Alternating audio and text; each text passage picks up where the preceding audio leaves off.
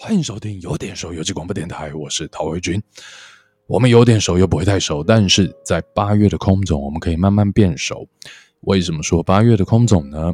因为这是有点熟电台与空总台湾当代文化实验场、空总玩具厂夏日艺术节二零二零合作的空总有点熟特别篇。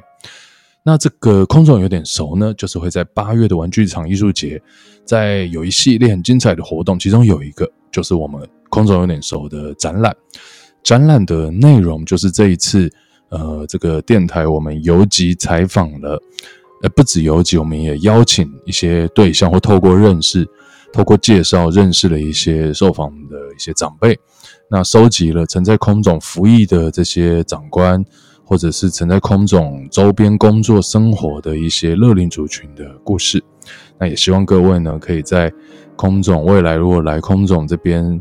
呃，走一走，看展览、看表演的时候，呃，碰巧听到我们节目的话，也可以借此去，好像对周围会突然多一层了解或认识。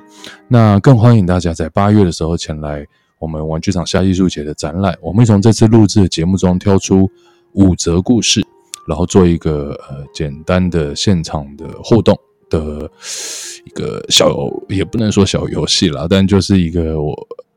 好像是说从故事延伸出一些一些平行宇宙的可能的玩法，这样子。好，那废话不多说，这个详情大家到时候来。今天的节目呢，延续是我们第六集节目了，是空总有点熟第六集。那延续之前的做法，就是要稍微描述一下这个节目呃访谈对象的来由。前面的好像是第三集吧，还是第二集啊？就是有介绍一位水仙姐理发店理理发店的这个负责人，水仙姐很热情。那水仙姐呢，因为她长期在那边就是做这个开理发店嘛，所以对于国宅的一些住户的状况啊，她其实是真的蛮熟悉的。所以她介绍了很多乐龄的长辈给我认识，就说：“哎，那个谁谁谁，哎，这个谁谁谁很适合这样。”那她每次都有提到一位长辈，就是张贝贝。啊，张贝贝九十八岁，然后就说：“哎、那个张贝贝很适合，他每天早上下午都会来散步。”然后我们就找他。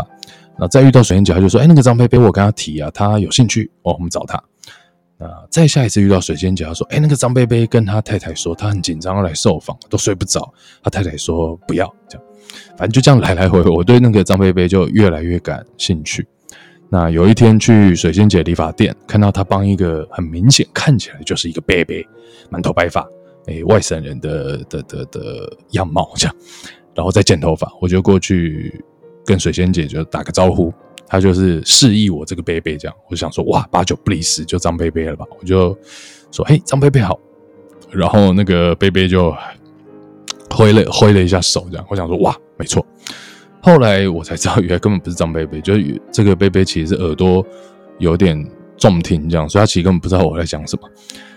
那他剪完头发，我就问说：“哎、欸，贝贝可不可以？张贝贝可不可以？就是录一下音，然后访谈聊聊天，说说你的故事。”然后就也蛮乐意的，在晚餐前的剪完头发的这个小小的空档，就在理发店里面，呃，娓娓道来这样。所以大家在听故事的时候，也会听到那个水仙姐帮其他的客人理头发的电推、电动推的声音这样。那也很刚好，那个电动推的声音出来的时候，张贝贝刚好在。讲他参加八二三炮战的故事，所以好像有一种战争的配音感，我自己觉得还蛮妙。希望大家到时候可以听到那边，然后一起感觉一下那个蛮蛮妙的感觉。那最后就是想要说一下，我觉得张贝贝的故事有点像是帮这次我们空总有点熟更完整了一点，因为张贝贝目前是九十三岁嘛，那他从很年轻的时候就在空总服役了，然后也在正义国宅定居下来，所以呃，我们之前访问到的大概。好像没有像这么资深，或者是所谓就是这么老的住户了，所以我觉得对于这次的计划算是一个又完成了一块。这样，好，那接下来就请大家听一听张贝贝的故事。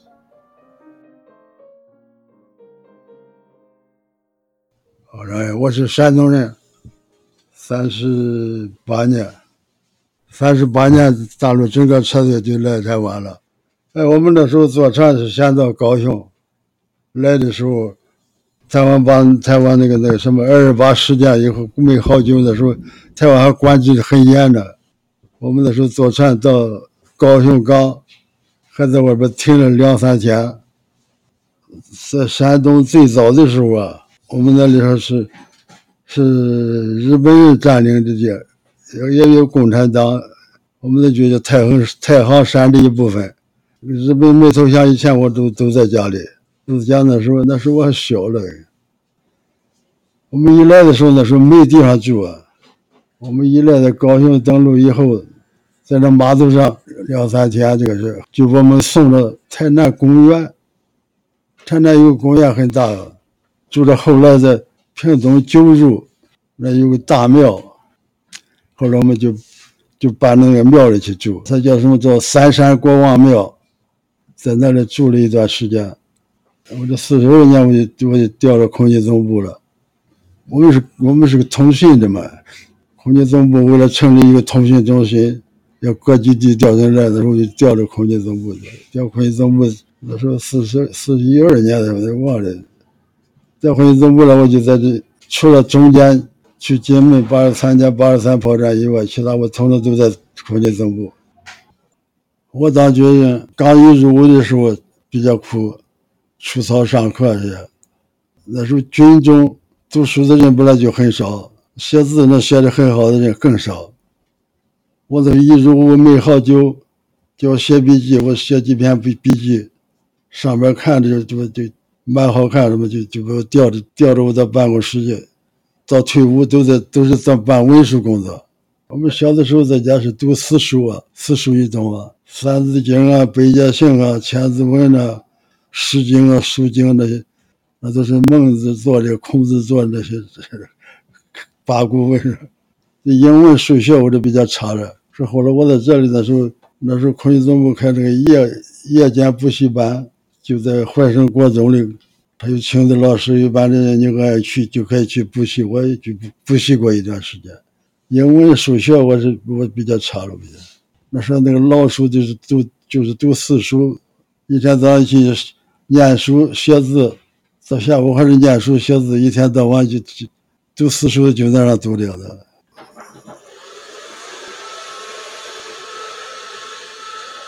四书。八十三炮战那年，我就从那个时候调金门，调到金门去。八十三炮战快要开始的时候，我就去了。那时候很紧张啊，而且我们那时候我们光哥一个人，两点钟就到松山机场等等飞机。八十三炮战快开战了，那时候外头那很紧张那，飞机都不敢去。在这里就三点多钟起飞，慢慢的都走着从台北飞到。嘉义，嘉义再转弯到到澎湖，澎湖到过了那里就快要天亮了。就那飞机都飞，那那时候战争的时候，那飞机都飞得很低，贴着这个水面的。哇！我们那时候去金门就都住在防空洞里的，不是住房子里。但是吃饭也在上了。我那时候炮战打得最厉害的时候，有平常吃饭不是早晨在七点到八点，可那时候中共的大炮弹就。他专门到七点钟来打过来，他就是你吃饭的时候他就开始打。说我们就就改了吧，吃饭时间改到早晨五点钟天不亮就要去吃，就就吃。有一次我就是我当班当班比较晚一点，他们吃完了回来我才去，我就吃完饭回来，差不多七点七点多快八点了。那时候我们住在辽禄机场，离大陆的尾头那边一一个大山那边块儿很近，有时候我就值值班回来吃饭回来的时候，刚好不到不到我们防空洞，还差不多差不多一百多公尺，哦，共产党那个炮就打过来，咚咚咚咚咚，这么一群这个炮弹，我们那时候早早早都有讲，他一听这炮声，就在空中咻，跟着飞机的声音一样，他他就不要怕，他在很高地方，你听着跟那树叶子沙沙就过来叫，那那就是快到你身边了。我这我一听到啥子过来，赶快趴下。我一个炮弹就在离我那个只有五公尺那么远，一爆炸，我弄得他妈一身都都都是这个土土不要紧，那个不能呼吸，没不敢呼吸，我这捂着嘴他妈拼命的跑，跑差不多一百多公尺，才跑到我们防空洞里去。我进去，他们咱们防空洞里，他们就拿那个电风扇往外吹，那个浓烟的炮弹一爆炸，那个。那个浓烟子一片，差不多一两一两百公尺都都很多的烟都。听完了张贝贝的人生际遇，在空总服役居住了大半辈子的张贝贝，对于空总以及周边的社区又有什么样的回忆以及感情呢？高龄九十三岁的他，又是过着怎么样的现在退休后的老龄生活呢？空军总部这个大楼是以前日本人留下来的，其他的房子是空军总部来盖的。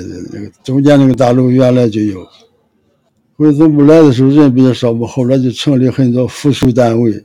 那时候尤其美国人来的时候，光美国美国人顾问组以前在大营门这那那边有很多房都是顾问组在住，都是就是美国人住。我们来住的时候，那时候仁爱路就一段到二段就很这一条小路，到三段只只有一个单行道。后来呢就这么荒芜，那时候新生南路还是个大水沟。我这改变了很多。那时候这个那时候空军总部前前边这这些地都是稻田的，都在种稻子。眷区住的眷区的就都结过婚这样，每人一舍一间一间房，一间房大概现在加起来大概有有个七八平那么大，中间拿个布的挡起来，里边睡觉，后边最后煮饭吃，前边就摆摆个桌子就在这当客厅，很小一点。那时候建区都这样，那个时候福利社都没什么福利社。那时候空军总部的后门，靠济南路那边只只有一个有一小间福利，就空军总部福利社。那时候只卖些简单的东西。那个建国南路以前那边很多都是违章建筑，这个属于复兴南路拓宽的时候都给它拆掉了。空军总部以前也那围墙围得很很远了，围着。建国南路的中间去了，后来建国南路拓宽，空军总部又收，又拆掉很多房子。像以前的什么养猪的啊，什么喂喂牛的啊，什么就就就就空地。后来空军那就盖眷区，眷区就在自己盖。公家的时候还不，公家还不管了的。我就九十三岁，是现在老了，没没地方去，走也走不动了。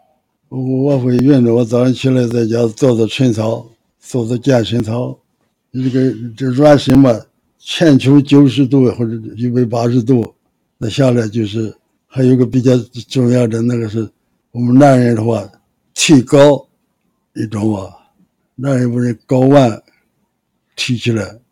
不过这个东西很多人就不传的，不不大传给外人这个，这个人比较比较私密的这个。其他的就是甩手啊，呃，曲肘啊，拉筋呐、啊，什么腹部的运气呀，哎，就道家的五段锦呐这些。吃过饭我再再去那走一走，上午走一圈，下午走一圈。现在就过生活了，我像我这么年纪没有了，现在就差不多都都都不在了。你像我们这个这个在在楼下那，我们那个地方有有个有个地方有些椅子摆着，坐着聊天去。那时候都很多的，都几几十个了，现在都几乎都没有了。就现在我下来有时候就我一个人在那里，除了过世了以后，有的有的就或者生病了，有的就行动不方便了，都都没人下来。以前我们家人要给我过生日，我以前都过，我说现在我不不要给我做生日，我说现在年纪大了不希望过生日。像我这还算命大了，现在活着活到现在。